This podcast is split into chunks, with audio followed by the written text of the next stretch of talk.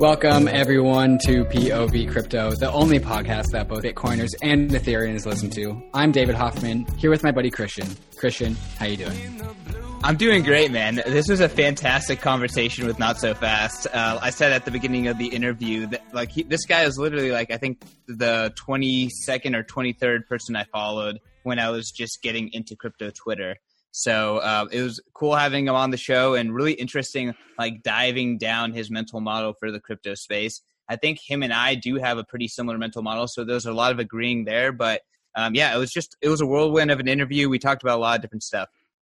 Yeah, it's always fun talking to people that came into the world of crypto through mining because that's how I came into the world of mining. So it's always interesting to see uh, where people go after they you know keep going into the world of crypto. Uh, Not so fast has a, a very unique story. Uh, we kind of t- touched on it in the episode where I said that you know people get into crypto and then they usually find themselves a community that they you know identify with. Uh, Not so fast is the opposite of that. He seems to be uh, just an amalgamation of everything that is crypto. But before we get into the interview, let's talk about our sponsors. First up, eToro. You guys have heard it all before. eToro is one of the best trading platforms in the world. Uh, they operate across the globe and they have recently begun offering their services in the United States. eToro USA has been sponsoring us for quite some time at this point. Um, and, you know, they are really a fantastic company and a fantastic proponent for Bitcoin and cryptocurrency in general. Um, I'm a big fan of their platform. It is a one stop shop First and foremost, you can stack sats there and pull it off the exchange. Um, but there's a whole bunch of other amazing features there as well. Uh, you can index invest, you can copy trade, so follow a professional trader strategy without actually doing anything, and you can even practice uh, with not real money. You get $100,000 of virtual cash to practice out all your ideas while you're actually stacking sats responsibly on the side. eToro is a fantastic place for all of that. You can check out eToro using our link so they know we sent you there b.tc backslash eToro POV. Again, that is b.tc backslash eToro POV. Moving on to our second sponsor, which eToro is a previous customer of QuantStamp. QuantStamp is the leading company in blockchain security, smart contract auditing, uh, with their previous clients, they have over a hundred billion dollars worth of value secured by some of the smart contracts that they have uh, audited through their various customers. If you go to quantstamp.com, you can ch- uh, check out their extremely robust resume of previous customers, including Binance, MakerDAO, eToro, uh, Nuo, uh, and then some more recent ones like Pool Together, Sablier, uh. So a very extensive list uh, of very awesome companies that, that QuantStamp has helped secure. QuantStamp to me is one of these companies that has really matured faster than everyone else, and uh, the issue of smart contract securities are eh, security is not going to go away. Uh, so I'm really looking forward to the future of QuantStamp and, and how they are going to expand. They're already in four offices around the around the globe: San Francisco, Toronto, Taipei, Tokyo. Uh, and so as crypto grows, I really uh, am looking forward to QuantStamp becoming a leader in, in the space of smart contract security. So check them out at expertaudits.com uh, and check out their suite of services. QuantStamps, thanks for sponsoring the podcast. Next, Unchained Capital. I can't say enough about Unchained. They are one of my favorite companies. Um, effectively, they are your multi sig bank account. They offer uh, collaborative custody. So that way you can be enabled by the, technology that is Bitcoin multi sig. With Unchained Capital, it's super easy to set up a multi sig and they act as a third signer. So whenever you're in a jam, they can always sign for you or you can factor them into your risk model and uh, kind of use them as part of your security measures. Additionally, as you're stacking sats, when Bitcoin moons, you might want to take advantage of that liquidity instead of selling, you can use Unchained Capital. You can just take a loan. It's better for taxes. And on top of that, when you use Unchained Capital, you know that they will not rehypothecate your Bitcoin. They're not going to lend it out. They're going to keep it on chain in cold storage, in multi sig. Um, so, Unchained Capital, always looking out for Bitcoin, always looking out for your Bitcoins, um, and making it easy for you to take advantage of some awesome Bitcoin multi sig. Check them out at Unchained capital.com and at Unchained Cap on Twitter. And let's just get right into the episode with Not So Fast. All right, everyone, welcome to another POV crypto live stream. This time with someone that I've been following personally since I got into crypto. I think you're like one of my first 25 follows on Twitter. Um, so it, it's exciting to have uh, the man, the myth, the legend, not so fast on the podcast. You paint me in a very a very friendly light. Thank you. It's a pleasure to be here, man. Um, I'm glad to get down to brass tacks on uh, on talking about uh, Bitcoin and crypto and what it all means in in present day. Yeah. So, I mean, let, us just uh, start off for for our audience that's not familiar with you. Um, you know, who's not so fast, and why do you have 145,000 followers? Well, that second question I have no idea the answer to, but the first question is, um, I'm a, a pseudonymous, person in the Bitcoin and crypto space, and I started off mining. Um, well, I, I started off as a non-starter, as a lot of people do uh, I read about Bitcoin on the Boing Boing blog around 2011, and uh, it's very like uh, kind of San Francisco, California type bent, and there was a lot of skepticism about about it, uh, because of course it was all um, poo-pooing the libertarian ideals behind it, and so of course it was never going to work. And so I thought, yeah, I know these people are um, the smartest people that I read at the time for the time being, and uh, so I, I kind of ignored it and realized like yeah libertarianism is not a super easy to swallow philosophy for a lot of people. Otherwise it would be very more much more popular than it is. So i left it alone for a while and then kind of heard about the markets pumping in 2013 and then right at the end of 2013 um, i saw dogecoin um, just i think on some kind of meme somewhere and realized okay this with bitcoin's finances could catch on a lot. And in a way, it was right because it caught me and it caught a lot of other people that started around the same time that I, I kind of termed the Dogecoin cohort, though I don't know anybody else who calls it that. But um, it was enough to bring people into Bitcoin, and some of them stayed in the altcoin world, and some of them dropped out, and some of them became probably hardcore Bitcoiners. Um, some of them became traders and miners and everything else. Um, so I started off mining Dogecoin and then kind of became the most prominent hobbyist miner because I was um, live tweeting profitability of spec mining newly launched altcoins. Um, but I had an overarching interest in Bitcoin and everything else. And I was testing the theory like, oh, is are altcoins just a vehicle to get more Bitcoin, or is there potential for like similar long term value? Like, how does this all work?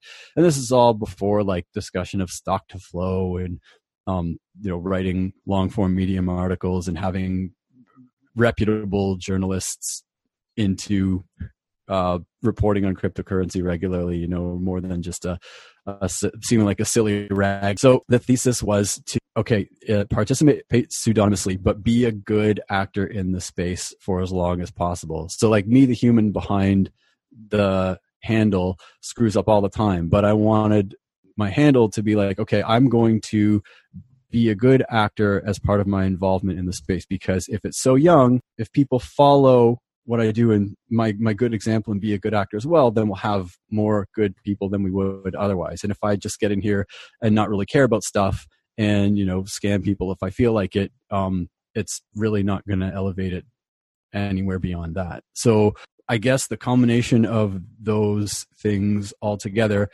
have helped me try to keep a fairly objective eye on everything that's going around, even though the space has gotten way too complex for me to be an expert on uh, even one small area. And uh, I've even kind of um, obsolesced out of mining uh, because I wanted to do it at a hobbyist level, and it, that's that's all but done at this at this point. But I still try to stay involved with sort of the zeitgeist and the narratives going on and um, know kind of what the trading structure is, know who is driving things, and um, uh, trying to trying to stay out of groupthink and have the good conversations and the hard conversations and challenge my own viewpoints so that uh, we I, I, can I can with a clear conscience and uh, clear eyes and a full heart, you know, um, keep keep shilling Bitcoin and crypto to uh, to whoever might be interested in what it, what it could offer. Okay, that's awesome, awesome intro, and yeah, kind of thanks for getting into uh, you know even your your motivations of intent behind the not so fast pseudonym. There's a lot of things I'd like to unpack there, right? Like first yeah. and foremost, like uh, the Dogecoin cohort, like I'm so personally, I'm thankful for Dogecoin because I think that it has brought a lot of people to Bitcoin. And I think, you know, the fact that you see that and I see that shows our bent to like, you know, altcoins can be an on ramp to, to Bitcoin and, and the space in general, which I think is yeah. something that, you know, is, is, I think that idea is the reason why this conversation is happening altogether. Oh, I would, I would agree with you. And it, it's tricky because there's so much, I guess, moralizing and qualifying what an on ramp should look like by people who have already come up that ramp.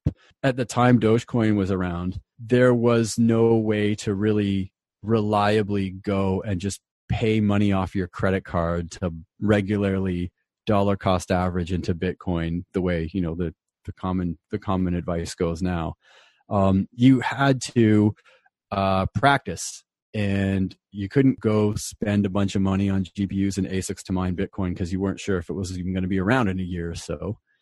Uh, so you do it with the practice coin because at least with something like Dogecoin, you'll you'll have a bunch of fun with it, and it's kind of funny money. And the the block reward at, the time was like random, so it was driving home the extra point of this is how blockchain stuff works and mining stuff works, but it's also like fun and you're it's not meant to be taken too seriously you know if you find that you're really really into it you're gonna by default already know everything you need to to get involved into bitcoin so there was a very diy onboarding culture with people already there willing to point you in the right direction to help you out and because you have to go mine it yourself there's a very clear difference between that and what we came to have now, which is people just going and telling you what to buy. Because as soon as it goes from somebody telling you how to get it on your own to telling you where, and what to buy, it opens the door for bad action or misdirection and telling you to buy the wrong thing or telling you to buy like a Bitcoin fork. There's there's less of a personal investment into understanding what you're acquiring and you just start shopping for what people tell you to and it may not be exactly what uh, what you should be getting into so that's a that's a natural part of growth but that's what i think the dogecoin cohort was kind of the last onboarding of people who by default understood how to read a block explorer for example and understood the difference between um, a token that's launched on another blockchain or a sovereign blockchain on its own. I think that the people who do that now, they've already bought in, they've already paid tuition in the form of losses and getting scammed rather than just climbing up a learning curve of spending a little time. And that's why I think there's a chip on a lot of people's shoulders to become protectivist against uh, people climbing the on ramp in ways that might hurt them. And so it's a lot of like white knighting for the new people, thinking like if we don't give them a cushy on ramp, like a like a bumper bowling on ramp, then uh, we're not going to get them in here. But uh, people are fairly resilient and they're as intelligent as you give them credit for. I think in most cases. So uh, it's hard to say. Um, it's not getting worse. It's getting easier for people, but there's got to be a balance between it being so easy that you just get scammed and uh, difficult enough that you have to learn a little bit, but you also it's learning that you want to do and you see the benefits. So it's it's definitely gotten harder to advise on how to onboard as the onboarding options have become more numerous and easier for people. Yeah, I actually really like the way that you frame like there's a lot of ways to onboard into this, and uh, I I think that that is completely true, and I think that that's something that a lot of people on like the Bitcoin maximalist side miss out on is like they think like there's a perfect way to onboard and it has to be you know protect the noobs um, from all these bad ways to onboard all these mistakes and scams that you can get caught up in. And i think that they forgot they forget the process of getting to bitcoin max like appreciating bitcoin. I, like it's a it's a long process to get to that point. It's just not easy and everyone has their own path. Right right. And i'll say this for bitcoin maximalism. The the honing of the clarity of the message especially with respect to onboarding, like that can be a powerful thing, especially for people who they're not really finance or money minded. And no matter how much you tell them about what fractional reserve banking is and what the Fed printing money is and what fiat versus the fixed supply is, they're not going to know or care enough. They just don't want to be left out um, in the cold if their money should get destroyed in value. It's the type of person that would look to a financial advisor just to give them guidance so that they don't have to stress about it. So for that, giving a clear instruction to just okay, if you want to get inter- interested in this, no more than 1% of your net income or savings and only buy a small amount of BTC Bitcoin satoshis every week or every month or whatever your your structure is as an investment against the current system not working out in your favor. I think that is a super powerful message, but we shouldn't assume that everybody is at that lowest common denominator level. Like we should allow for people to uh, branch into all possible options that they want, just with an understanding that the risk goes up, and unless you really like risk and people do they buy lottery tickets and they go to they go to vegas pump the brakes. And and harkening back to the whole uh, who is not so fast the handle i chose was sort of like a reminder to not fomo into something like hey man not so fast. Like if you want to buy this trash coin or mine this thing that's not going to go anywhere like think twice about it. So it became a reminder for me to like not fomo um before fomo was really a a commonly used term in the whole thing. So I'd like to get your take on the whole DeFi ecosystem because the one of the big uh, bull cases for Ethereum is that every single individual application on Ethereum represents a way to become onboarded, whereas Bitcoin, yeah. like like what what does it mean to Bitcoin? Like kind of all, all all roads end up like just buying and holding BTC, but on Ethereum, like what does it mean to Ethereum? Could mean anything because you can go do prediction market stuff, you can go do bar- lending and borrowing, uh, et cetera. How, how do you feel that that fits into that whole narrative? Well, the the Ethereum thing is fascinating because it's it's such a bigger, wider at this juncture point of uh, I guess uptake, and I think it's one that people can be more attracted to for that reason if they're not hard finance minded. And I think uh, we're still working out the 2017 ICO hangover um, for regulatory reasons and everything else. But it's good because it's given kind of a lot more legitimate projects, and you're way f- more familiar with more of them than I am, just because there's so much more going on um, that I know about. Um, that I know about with Ethereum because the I think the dev environment um, for building stuff on top of it is so much more focused on um, non-financial stuff and financial stuff. Uh, I'm thinking not just about like uh, CryptoKitty style gaming and, and all this other stuff, but about uh, like with all the lending and and um, you know Dex is built on Ethereum and all that stuff. Um, you can tell I'm much less knowledgeable about the breadth of what's going on with Ethereum um, as I am with Bitcoin, just because uh, like the Bitcoin financial vector seems to, even though it has a kind of a shifting narrative goal, it it stays pretty focused.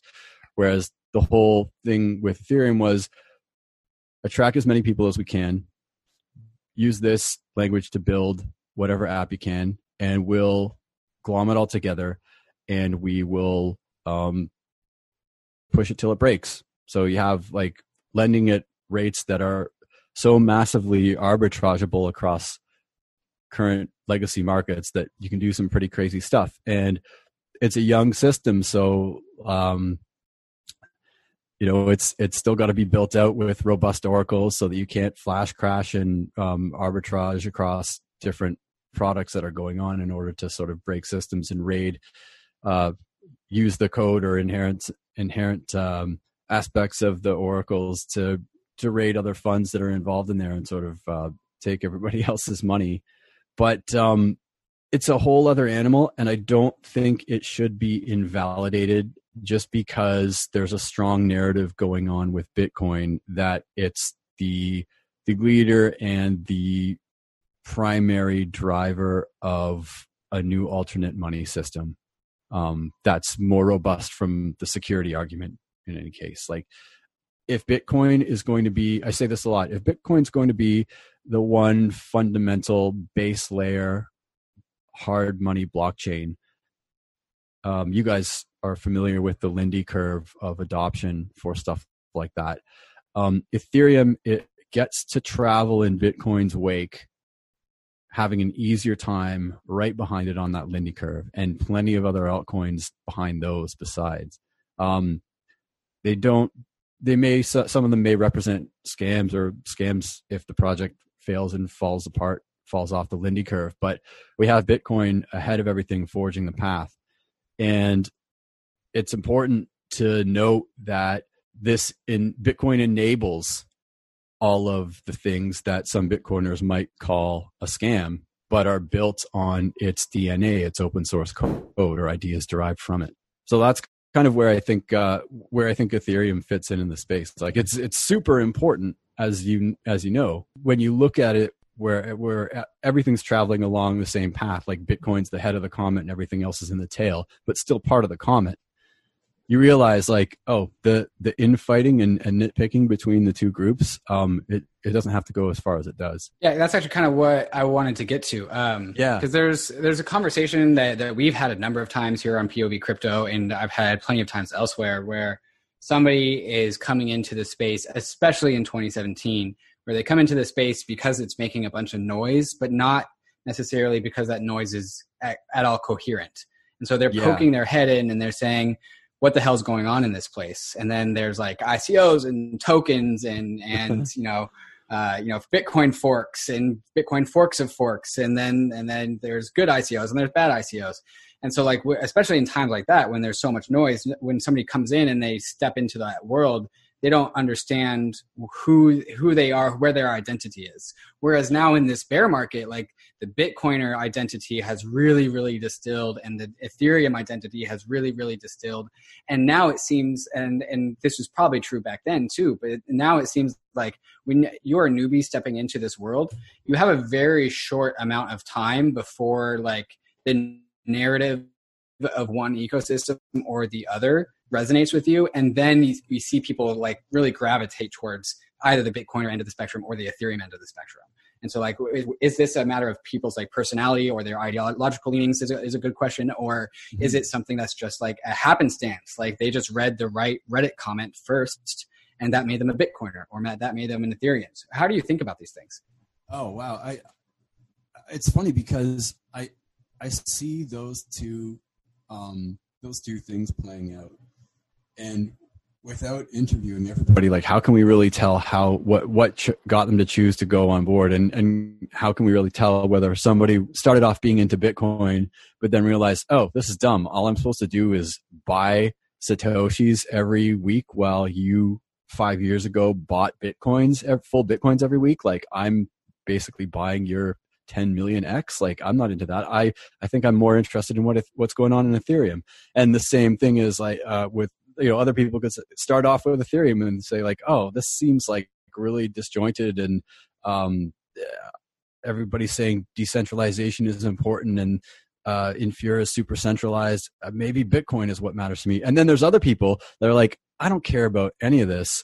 I don't care about understanding it, but what I do see is opportunities to make money and lots of people like a big vibrant trader community. And so, okay, I'll trade some BTC USD. Okay, I'll trade some Ethereum. Okay, oh, what's Chainlink? I'm going to go trade that. It looks like it's rocketing for the past several months. Like, and they want to validate themselves as a trader. And you know, I I know that type well because it fits a very large young male demographic demographic of which I was once part, and I was a trader for like five years straight. Um, on just the legacy markets. And uh, that's a powerful attractor too. And then there's people who are into code and want to create apps. There's people that are entrepreneurial and want to build stuff on either a Bitcoin based business, or there's people that are into the culture and they just want to um, find the communities that are the most popular and create Bitcoin printed and Litecoin printed and Ethereum printed socks and sell those. You know, so uh, there, I think there's a whole other large class of people that wouldn't put one above the other or fit in either one of those camps. And um, if there's a dichotomy there, like I, I'm, I'm fascinated that your experience is that there is a strong dichotomy. Because with mine, it's been that yeah, those two kind of bright spots exist, but there's a lot of haze in between where a lot of other people are totally fine with playing. And and and just for that reason, um, it's hard for me to um, relate to any kind of maximalist viewpoint insofar as there's so much evidence that there's a large um, cooperative space to enjoy and play around in everything while while things sort themselves out. And it's clearly going to take a long time and and and keep and keep on going giving opportunities for everybody. So something that makes me so bullish uh, in BTC in particular, and mm-hmm. you know a lot of that has to do with Bitcoin, you know, being first and just kind of being like the everyone's first love type of a situation. But I see BTC being used outside of community and outside of um, identification as a Bitcoiner. Like everyone in the crypto space and even outside of the crypto space, like they're using BTC because it's like the the reserve currency of the space. Can you kind of talk about in general, like how you see like the money stack that is in the crypto sphere all working together and like what's your mental model around that? Um, a lot of people like to say uh, interoperability for all this stuff and you get talk about atomic swaps and you get talk about um, uh, i guess tokenization versus altcoins and all that stuff um, I think at the very beginning, by virtue of Bitcoin's open source, and this is something I talk about over and over again because I just think it's like a, a strong core of how to how to see the space clearly. There's an argument from open source for altcoins, and that because Bitcoin had to be released open source, otherwise it wouldn't work because you couldn't check that you were running the same software that paid everybody, gave everybody the equal opportunity to mine the same amount of bitcoins at the same rate you gave a window for people to tweak the parameters of Bitcoin or build on that source code and make it better.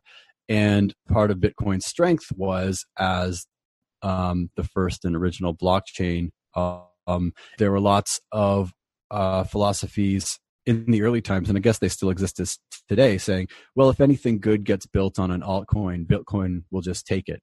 And that was true for certain technologies like uh, check lock time verify. That opcode was developed on the Viacoin blockchain and then incorporated into Bitcoin as a BIP. And that enables atomic atomic swaps across all blockchains that have that opcode in it, which is like most proof of work blockchains. There's also interoperability through markets. And what this what interoperability through markets does is in the early stages that let people make bets. Oh well, Bitcoin um, Bitcoin dominance matters. This is how much I think uh, altcoins could or an altcoin could beat Bitcoin for the top spot. And so it was an early betting platform to just say like this is how valid um, an alternative to Bitcoin could be, either just simple parameter tweak wise or with new technology built on top of it iteratively. Um, there's another vector that arises from that where yes the value of bitcoin is in its fixed supply but because it has clonable replicatable open source there has to be some kind of buffer between that fixed supply and uh, any kind of uh, changes like moving the decimal that you could possibly force through via fork. And you know maybe that fixed supply and the unit bias of 21 million being too small a number needs some interim short term blow off via the creation of new coins and new capacity for that. So when I look at the total market capitalization of all cryptocurrencies and tokens in general, I like to think about it as how many how much is this worth in the total number of bitcoin well that determines the nexus of supply and demand of how many bitcoins we would be using right now if there were only bitcoins and no other altcoins. So uh, I think the last time I looked and made a chart about this was for a talk I did last year, and it was about 30 million bitcoins. I'm like, that's pretty good. That's a pretty good estimate by Satoshi of how many we would need and use.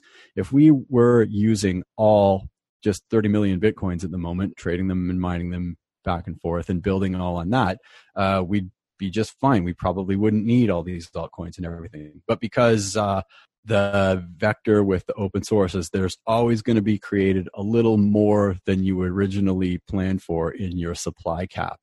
Um, that's what we're going to end up using. So it's a natural function of having open source is you're going to get more, and it's I believe that it's part of Bitcoin, not uh, not a competitor, but uh, just a long tail of the phenomenon that Bitcoin Bitcoin created. That's uh, that that's kind of a long-winded way of coming around to um, what everything is and what everything needs to do. So you know, we talk about Litecoin being Bitcoin's test net.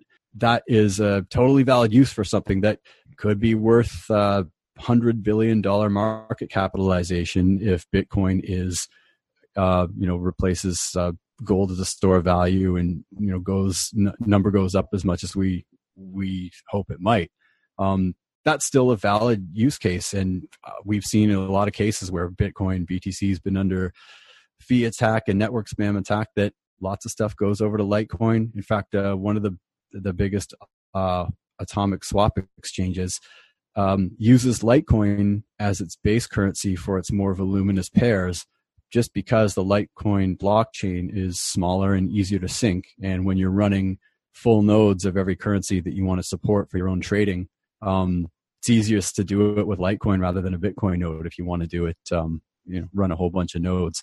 And of course, all this stuff is very young. When I say voluminous, that exchange doesn't have a ton of volume or anything like that compared to centralized exchanges. But the point is that it's an option, it's growing, and um, it's one more point of network connectivity that all of these blockchains and tokens living on them, when taken together, represent an ecosystem that can account for more than just the economic hard money that Bitcoin provides us, but also weird stuff and individual stuff like irrational economic action for taste or for community or for uh, project development that could one day be taken up by Bitcoin or Ethereum or larger network. Um, so the more interoperable interoperable it all is, the more chances um, liquidity and value that creates that liquidity from development uh, wherever you might want to start with it can flow through to where the most people can benefit from it. So I was recently on the Epicenter podcast, which hasn't yet come out, but they were giving me a lot of pushback when I said that the moneyness and money aspect of this uh, crypto revolution will converge onto just one platform. Uh, and that's that's combining the fact that the internet is one single thing, right? There's not multiple internets. There's not mm-hmm. separate networks. It's just kind of this one massive coalesced thing. And also money collects where it's allowed to. Like the only reason why we have multiple different currencies for every single nation is because the nation puts up borders.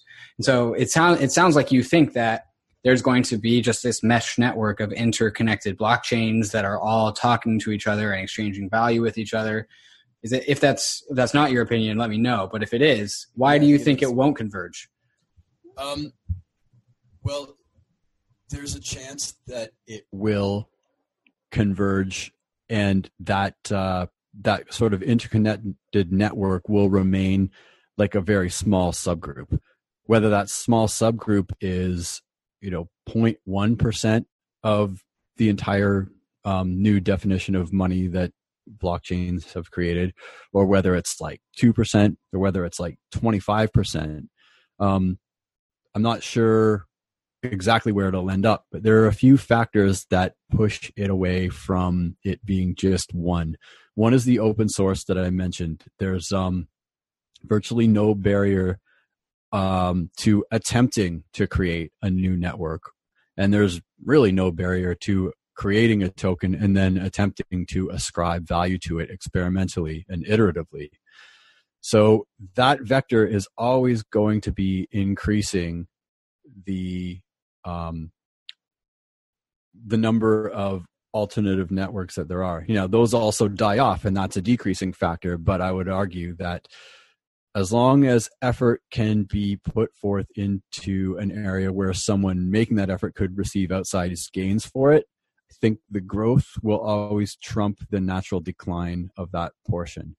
Then there's this the whole speculative aspect of it, especially that um, well, definitely before 2017 and the regulatory crackdown, was uh, it was relatively unfettered and free, and uh, people, many of whom had no business doing so from a risk perspective, could still jump in and speculate. And that's kind of a leap of um, a leap of technology that we don't give a lot of credit because of scams and everything else. But the freedom to speculate, like that's a fairly high end economic activity. And even though it's abstracted by some weird technology that someone may or may not understand, it's a freedom that suddenly a lot of people who didn't have now had it. There's a few vectors that will keep the morass of new coin creation and and and death and speculation on multiple assets and creation of everything.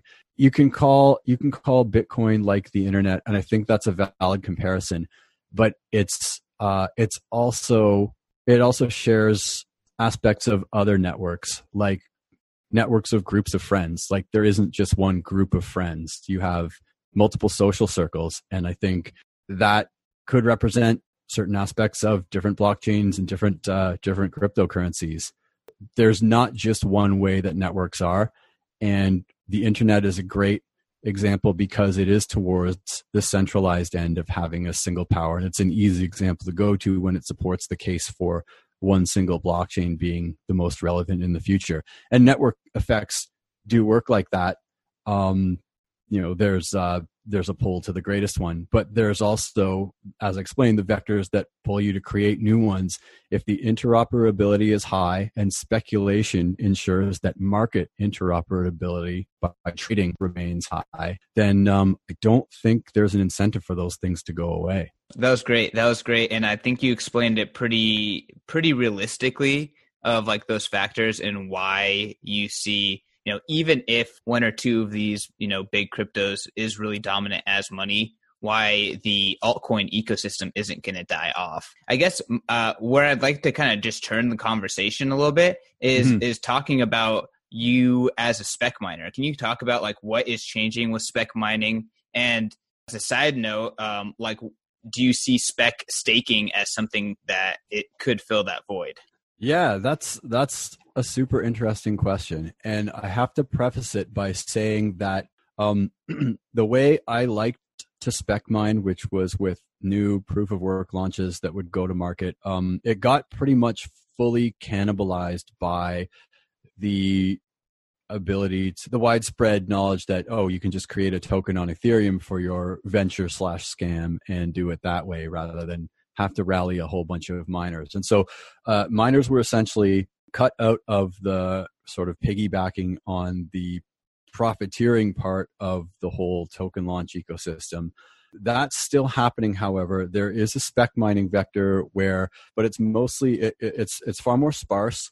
Uh, most of the proof of work spec mineable currencies you probably haven't heard of and won't hear of until they've been running for a good six to 12 months. Uh, certain exceptions being stuff like Grin and its uh, Mimblewimble ilk because uh, they're a little more um, popular at the beginning before they go mainnet. But uh, you see a lot of people building um, new types of proof of work, uh, whether they're trying to speed up the um, network propagation ability, uh, whether they're trying to build it in new computing languages, whether they're trying to build an architecture that mines, uh, uh, I think it's two to the 64 um, small blockchains at once. Uh, that one just uh, released, I think, uh, 24 hours ago.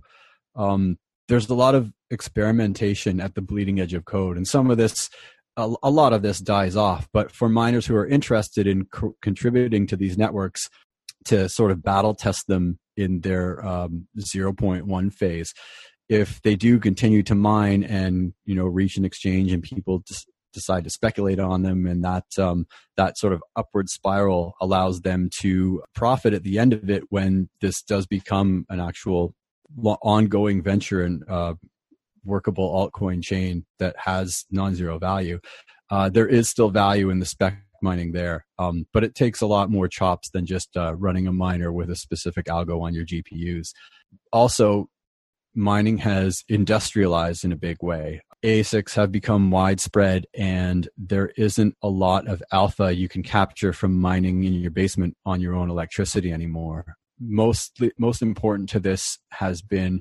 the uptake of miners looking to uh, all over the world to find the cheapest or waste electricity they can find, and that sort of immediately outcompetes anybody mining at their home retail electricity rates with a smaller amount of equipment just by virtue of those miners cost basis being so much smaller than yours. They can dump any market that emerges down to a price below your own break even. And so um, that makes it a little hard to do um, we do see already certain kinds of spec staking. Uh, there have been a lot of altcoins that use proof of work as their initial distribution method, and then they go either hybrid proof of work, proof of stake. And sometimes that looks like uh, one block goes to proof of work, then one to proof of stake, and then they trade off forever. Or sometimes it's an algorithmic competition where you'll pop a few on staking and pop a few on proof of work.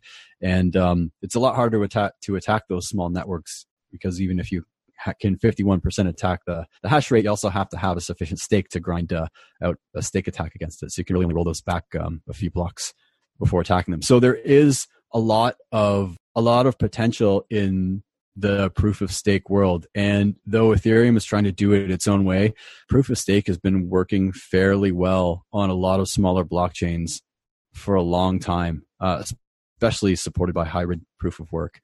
There have been a few that have succumbed to Sybil attacks and those are pretty obvious because they're they just get dumped to oblivion. Like the buy side evaporates. It never has that been more prominent than in this uh, than in this kind of uh, cryptocurrency well altcoin bear market that's been going since the since the ICO hangover. Did did that speak properly to what you were saying about uh, kind of spec staking, or was there more? Was there another angle of that that I didn't quite get? I don't really know anything about spec staking, and clearly you know way more about spec mining than I do. Um, but I, I was just curious, like, you know, if it's too difficult to mine now, like, obviously the point of staking for a lot of people is to make it accessible to the normal user again. Uh, so I was curious if that was an avenue that was developing. Yeah, well, it, it is. There's a lot of, um, just so you know that I'm not being like coin partisan or anything to this, I'll just name drop like a few things that you have like uh, Atom delegated staking and uh, Tezos delegated baking, where you get um, it. You know, it's not super decentralized, but basically larger en- entities agree to abide by delegate rules, and then they kind of hold your coins in escrow, but you still retain the keys to those and everything, and they stake them for you. It's just a just a way to um, kill down the noise of the blockchain, so that uh, staking by validators happens uh, smoothly by sufficiently powered computing networks or staking nodes, and that way um, doesn't all fall apart.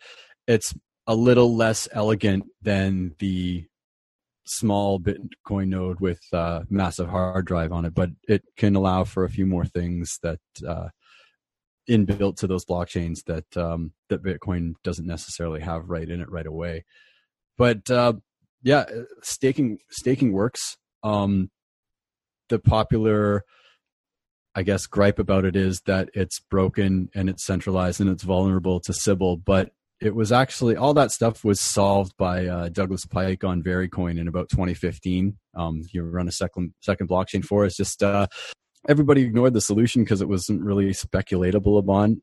Vericoin had been mostly mined out at that point by its proof of work distribution. So um, those papers are still around. They're an interesting read. Um, I don't think anybody has bothered to poke holes in them yet.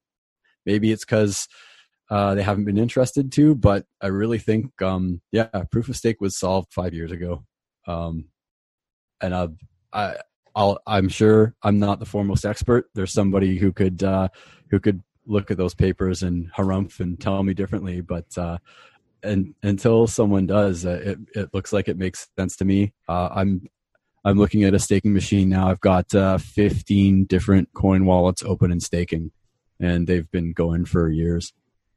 So one of the things that makes me so bullish about proof of stake is that yeah. the uh, the low cost of validating the chain, which is what proof of stake is optimizing for, right? It's optimizing yeah. for having a, a, low cost of security.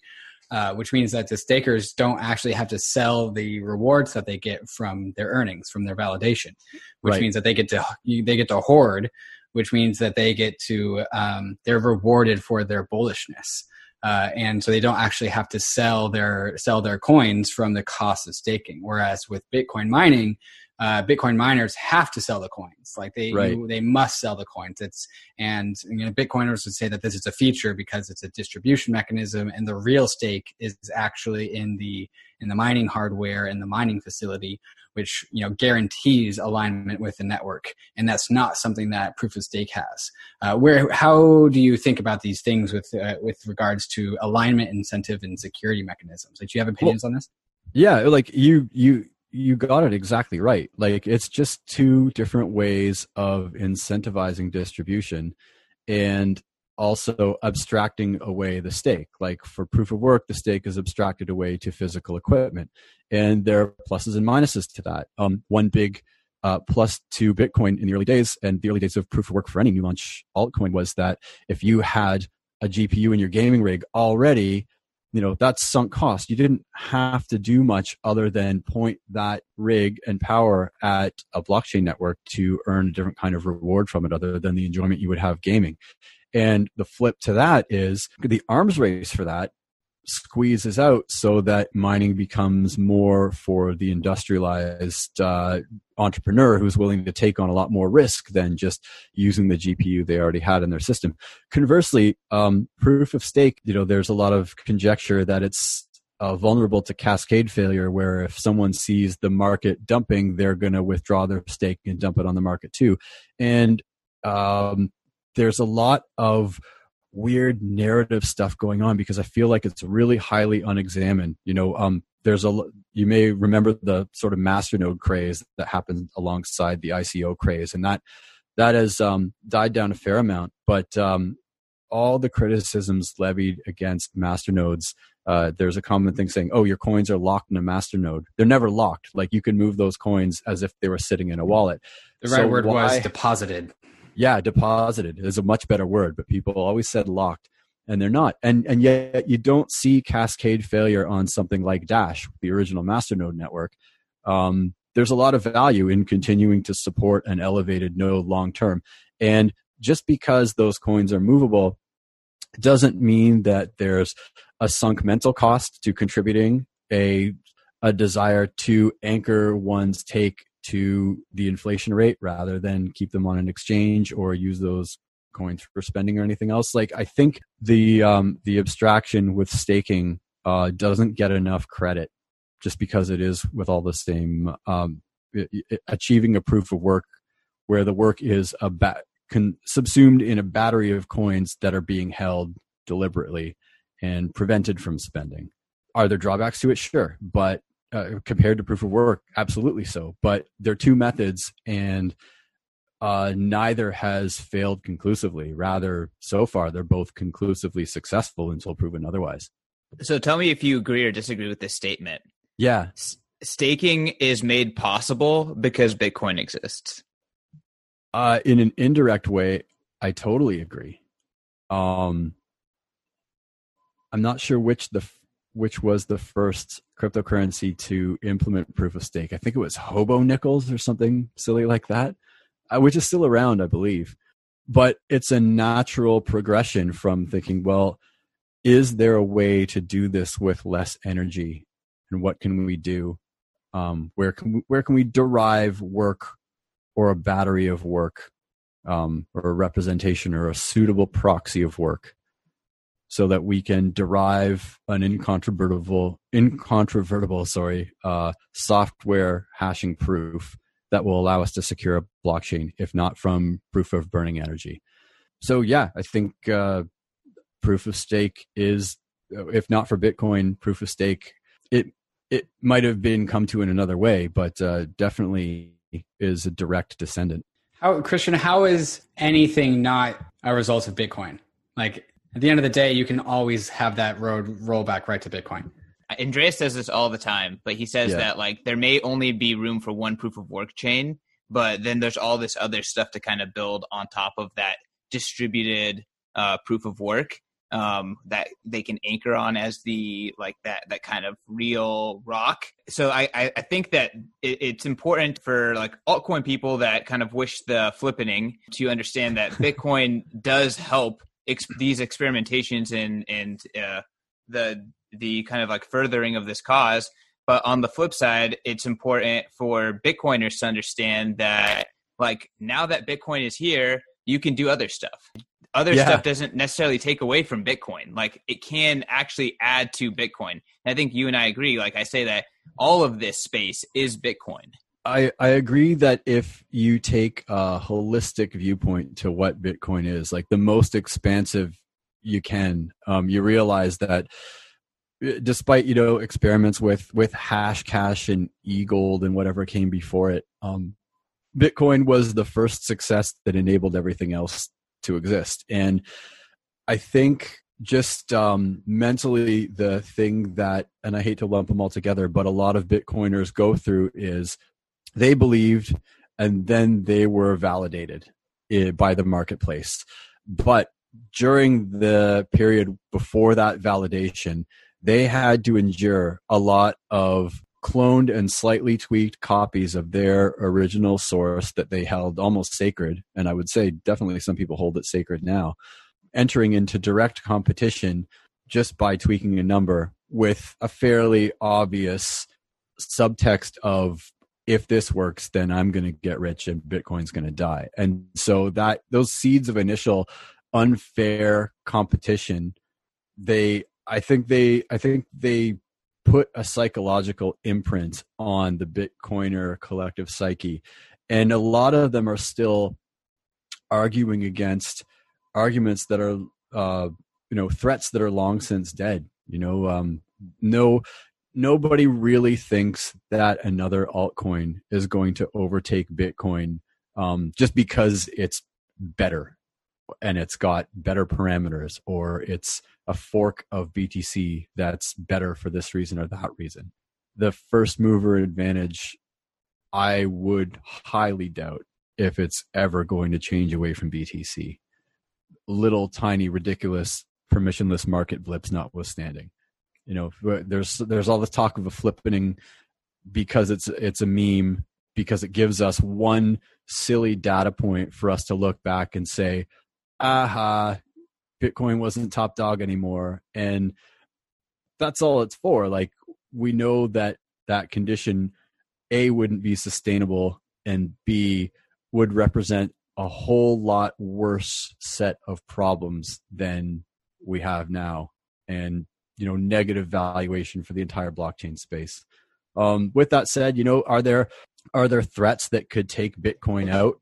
And if it were taken out, something else would take its place potentially there i i think there's a state effort to allow exchanges to amass or individuals known individuals to amass large amounts of bitcoin and an attempt to co-opt and control as much of the supply and as much of the trading as can be done uh, via fiatification of bitcoin by offering ETFs and derivatives rather than trading spot and centralizing of people's Bitcoin to centralized exchanges and attaching it to identity so that once it becomes easy to go back, well, cheaper and easier to go back through chain analysis, um, there's a an indelible record of everyone's, you know, um, untaxed transgressions against whatever state has managed to wrest control away of the larger amount of Bitcoin supply.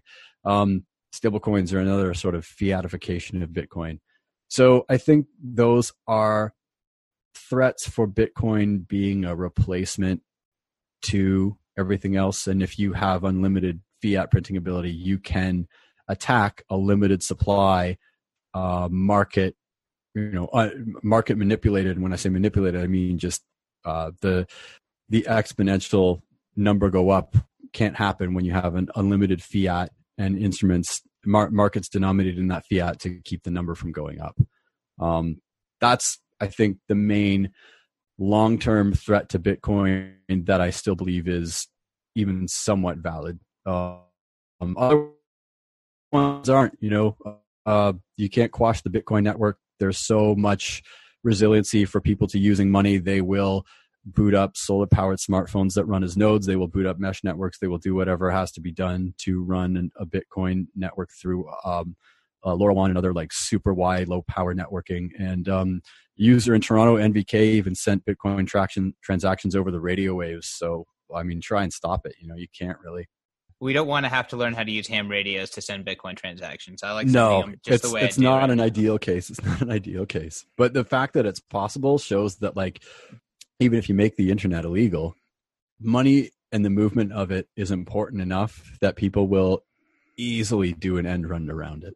You can't Yeah. make the technology illegal because there's too much old tech out there that fits a Bitcoin node and allows it to run. Um, it's an incentivized network, and thus it's the most resilient network that we will have ever at this point.